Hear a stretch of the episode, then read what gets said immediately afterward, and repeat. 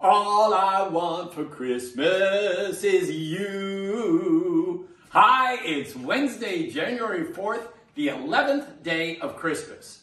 On this date, 86 years ago, Billboard magazine published its first ever pop music chart.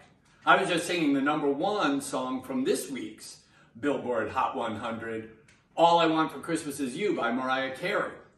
Here's my challenge to you this week. Turn off cable news for an hour, any day, and loop Billboard Magazine's top 10 songs. Just listen to them, dance to them, see what kind of mood it puts you in, and then let me know how it goes. You know what number two is this week? Rocking around the Christmas tree at the Christmas party hop. Yeah, but that.